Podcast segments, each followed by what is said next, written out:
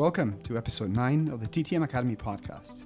I'm your co host, Felipe Tran, and I'm here today with Dr. Ben Abella, editor in chief of the TTM Academy and director of the Center for Resuscitation Science here at University of Pennsylvania. The TTM Academy is a comprehensive educational platform developed by the Center of Resuscitation Science at University of Pennsylvania to provide training in all aspects of post-cardiac arrest care, including targeted temperature management, or TTM. You can check us out at penttm.com, where you can find all episodes of this podcast and much more, including online training courses, live courses, and workshops. You can also follow us on Twitter at penttm, where you can send us your questions or ideas for future topics you would like us to discuss here.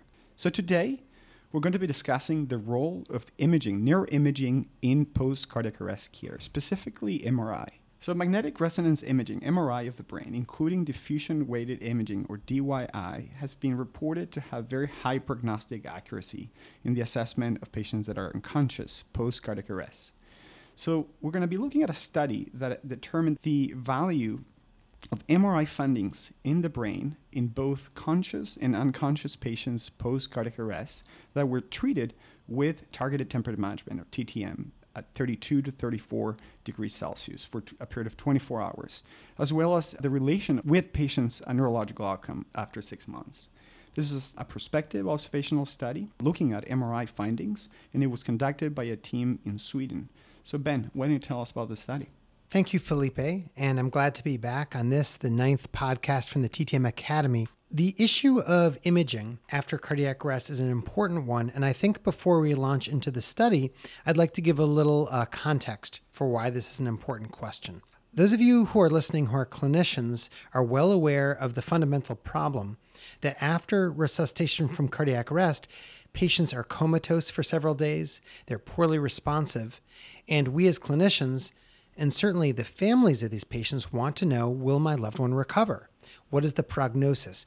Because in the first few days of critical care following cardiac arrest, the prognosis is not so evident. It's not so clear. These patients are sedated, sometimes they're paralyzed, uh, they are suffering anoxic encephalopathy. From which they are often not waking up immediately. And so it's not clear. And this sort of prognostic information is therefore really crucial. In many ways, neuroprognostication several days following cardiac arrest is one of the key questions in the whole field. And so this is an important one. And over the years, a number of investigative teams have tried numerous approaches to answering this question. One is simply using biomarkers or serologic blood markers for this. For example, nerve specific enolase or NSE is a brain cellular marker. When neurons are injured, it releases NSE into the bloodstream, and you could theoretically measure that to look at the significance of brain injury. Other proteins have been looked at too. Serum measurement of glial fibrillary acidic protein, or GFAP, is another blood marker. Well, it turns out the literature is full of studies that have looked at various blood markers. None of them have been terrific. None of them have been excellent in discriminating those patients who will do well from those who don't you will see the literature is full of studies that show statistical relationships between levels of various blood markers and outcome. But as a clinician, that's not what we need. We need something that has really good positive predictive value.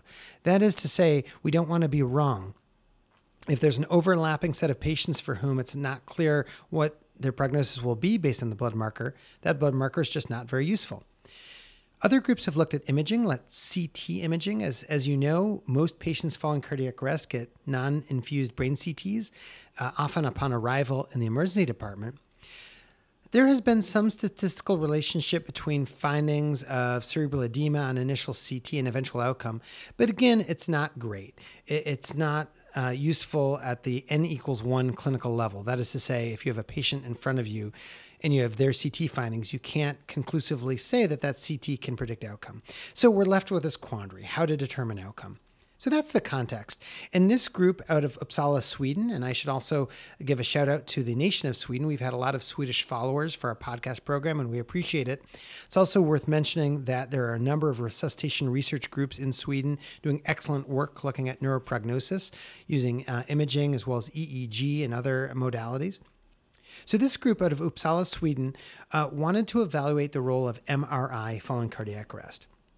Now, those of you who take care of these patients clinically Have no fear, they're not talking about immediate MRI following resuscitation. You might shudder to think of the logistical complexity to take a critically ill patient immediately following arrest rest MRI. Rather, they were looking at an important clinically useful uh, use for this MRI, which is on days three to five. So here's the scenario a patient has been resuscitated, they've stabilized out in the ICU. It's day three. They're not waking up appropriately or not waking up at all. And both you and the family are getting worried. This is the perfect time to take a very granular look at the brain and brain function. What has been less clear is what brain imaging modality or testing is optimal. So they wanted to look at patients who were resuscitated from cardiac arrest, who then went to MRI imaging on this window, days three through five following arrest. Most of these patients were still in the ICU at that time, but certainly they're more stable and a road trip is more tenable for these patients. And then they wanted to look at their outcomes. And this study looked at six month outcomes. It's worth noting there have been prior studies looking at MRI as a neuroprognostic tool for cardiac arrest, but they've largely uh, either been small cohort studies or they've only looked at functional outcome at discharge we all know that discharge outcome is not the uh, ideal standard. Sometimes these things change over time following discharge. And so they looked at six month CPCs or cerebral performance categories. Those of you unfamiliar with that, CPC is scaled one to five. One is good neurologic function, and five is brain death. And it's been commonly used in cardiac arrest studies to evaluate outcomes. So uh, historically, although crude, CPC 1 and 2 are considered a quote unquote good outcome. CPC 3 through 5 are quote unquote bad outcome. And of course, uh, this is not very precise, this is not very detailed, but it's easily uh, done, and therefore it allows for easy comparison between different studies. This is what they did. And they had a very protocolized way to quantify MRIs. And this is important, and we'll get to it later when we discuss the ramifications of this paper. They looked at something called diffusion weighted imaging, DWI, which had been reported in prior studies to have some prognostic value. And DWI is basically a way to look at edema. And they had a more specific way of doing it than just that. They actually did a quantitative mapping of something called ADC, apparent diffusion coefficient, ADC mapping. And what this allows them to do is basically make a map of the brain to look at intracellular edema or cellular swelling, which is well known to be a phenomena after ischemia reperfusion injury. Said another way, after cardiac rest and reperfusion, the brain swells, and this allows them to carefully quantify this brain swelling at a very precise regional level, much more so than CT could ever do. And they had a very careful protocol for this. This wasn't just looking at radiology reports, but rather was prospectively measured and quantified so that they could look at uh, each of these patients. Now, to tell you about who was enrolled in this study, these were adult post cardiac arrest patients between 2008 and 2012. That's relevant because it, 2008 and 2012, while some time ago, is arguably very much in the modern era of TTM and post arrest bundled care. So, most hospitals um, today probably deliver very similar care to the patient's care delivered in those years. These are all patients who were treated with targeted temperature management or whole body cooling or temperature control after cardiac arrest. All these patients received MRI between days three and five. They had T1 and T2 imaging obtained, so it allowed them to perform this DWI and ADC mapping. And the maps were generated for each patient. Now, in this cohort, there were 57 patients who had post arrest MRIs. 46 were performed within that day three to five window two thirds of their patients were out of hospital cardiac arrest and one third were in hospital. So it's important to note that they included both out of hospital and in hospital arrest patients in this. Now, you might worry that the in hospital arrest patients were very sick, had a lot of other problems, but remember, all these patients had to survive to at least day three. So that immediately is biasing in a useful way towards patients who are likely to live, and so prognosis is important. Many very sick in hospital arrest patients who may have had their arrest from hypoxic ischemic respiratory failure, overwhelming sepsis, other problems, they typically don't make it to day three. Uh, so these are patients for whom they felt there was a really good chance that these patients could survive. In many other ways, the cohort was very consistent with other cardiac arrest cohorts that many of you listeners may see at your hospitals. The mean age was 68, fairly typical for cardiac arrest cohorts. About 56% had bystander CPR and about 40% were shockable rhythms. All those are fairly typical for out of hospital cardiac arrest cohorts. About half of all the patients in the cohort were discharged with a quote unquote good neurologic outcome, that is to say, CPC 1 or 2. And again, this is fairly common for high performing hospitals that patients who get their pulse back about half survive with good neurologic outcome. At least in the era of TTM and bundled post arrest care, that's fairly common to have those sorts of numbers. If your survival numbers are much less than that, you may want to think harder about what you can do to improve your TTM quality of care at your hospital. Now let's talk about the results from this cohort. First, and perhaps most importantly, they found that the majority of patients, 57%, had identifiable lesions that could be attributed to hypoxic ischemic injury. Said another way, when you look really carefully at the brain, you're going to find stuff. And in this case, they found a lot of lesions. So, this is why protocolized imaging and protocolized analysis is important. Lesions did not mean outcome, lesions just meant lesions on an MRI. In point of fact, 38% of patients who had good outcomes at six months, that is to say, functional CPC 1 or 2 at six months, had visible and measurable hypoxic ischemic lesions of cerebral edema on the brain. So, just because you had areas of the brain with cerebral edema and hypoxic ischemic injury did not mean you were going to have a bad outcome. You might have a good outcome. So, it's not enough just to say the brain doesn't look normal. Now, most of these lesions were in gray matter, not so much in the white matter of the brain. And they found that there was a general association that lesions in the occipital lobe, temporal lobes, or basal ganglia had worse outcomes than those in the frontal lobes. Again, more generally speaking to the fact that this is a complicated business. The brain is not homogeneous, and the location of brain injury can vary considerably from patient to patient for reasons that we don't totally understand. But the bottom line is not all patients had lesions in the same place. Now, they also found that some people had very large lesions, quantified simply by size. If a hypoxic ischemic injury lesion on MRI was larger than five centimeters, none of those patients survived. So now we're starting to get somewhere. This is useful information. 10 out of 10 patients with large lesions all died. So, so again, MRI may not be perfect, but we're starting to get some signal when you quantify it as to ways you can usefully neuroprognosticate these patients. In general, they found that the higher the ADC value, the worse the ADC, that's this diffusion coefficient measurement, the worse the outcomes. But they had trouble finding a precise cutoff, so that will require larger cohorts and, and more work. Another interesting finding is they looked at both patients who had consciousness or arousal at 48 hours versus those who did not. As many of you clinicians know, some patients wake up earlier or later, and we often feel that might have something to do with their eventual outcome.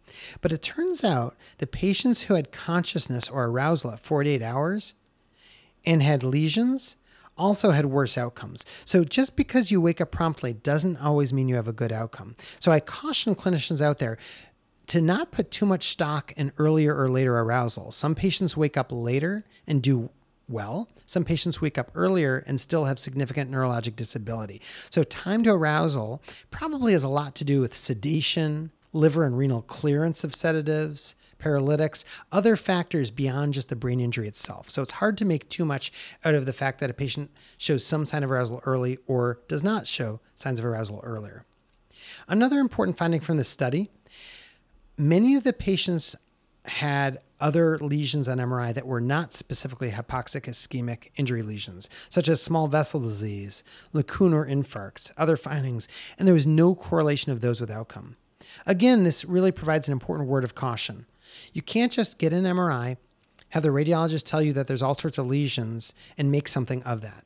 There's specific signatures of hypoxic ischemic injury lesions, namely swelling, brain swelling, that's different from small lacunar infarcts or strokes that may be old news and they may be unrelated to their eventual outcome. So, what can we take from this? I think at best we can say that the role of MRI following cardiac arrest is compelling and growing. We don't have all the answers yet, but I think this is going to be an important direction for the field to go. We need better prognostic tools, and MRI in the days following cardiac arrest, if patients make it to three or four days, I think is a really useful thing that hospitals should start to consider. Now, the authors agree with the limitations that it's the early stages of figuring out the role of MRI. And they make a plea that if others are going to do studies of MRI following cardiac arrest, they should follow a standardized evaluation schematic so that we can make better comparisons. We shouldn't just rely on radiologist reports. We should be being able to compare apples to apples so that we can build a database. And I envision a world in the next few years where we have maybe a meta analysis of hundreds and hundreds of MRIs, or maybe even a registry for those of you interested in developing such a tool, a registry of post arrest MRI to start coming up with better discriminating features to make a good prognostic tool out of this. So we need a larger cohort. But I think at, at, a very clinical and practical level, it's also important to note that early arousal does not mean you're going to be neurologically fine. Uh, the MRI, this MRI study shows that. Another uh, very important point on this is conversely, if you have a clean MRI, but you're still unconscious at 48 hours, 50% of those patients in the study had a CPC1 outcome. So let me rephrase that because this is important. If a patient is not waking up at 48 hours and you order an MRI and the MRI is clean, that is to say, there are no hypoxic ischemic lesions on day three or four or five, they have a 50% chance of an excellent outcome, 50% chance of CPC1. That's a very high chance of a good outcome, 50% of CPC1. And so that of course, is not 100%, it's not definitive, but what a useful thing that would be to tell a family member or the hospital that is considering maybe withdrawing care to say, hey, you know, there's a good chance this patient could do well because of the MRI evidence. This also underscores, I think, one of the most fundamental important things to convey to clinicians. Early withdrawal following cardiac arrest is probably one of the biggest problems we face as a uh, medical system of care for patients following cardiac arrest. We just don't know on day two or three how patients will do. And the international guidelines are quite clear that we have to wait at least 72 hours, at least, following cardiac arrest to use any clinical bedside exam and make sense of their outcome.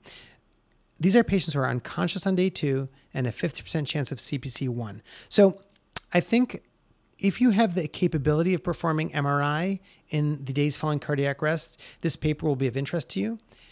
I think those of us who care for these patients regularly should consider incorporating MRI for this subgroup of patients, those for whom there's still important clinical questions and have survived to at least day three.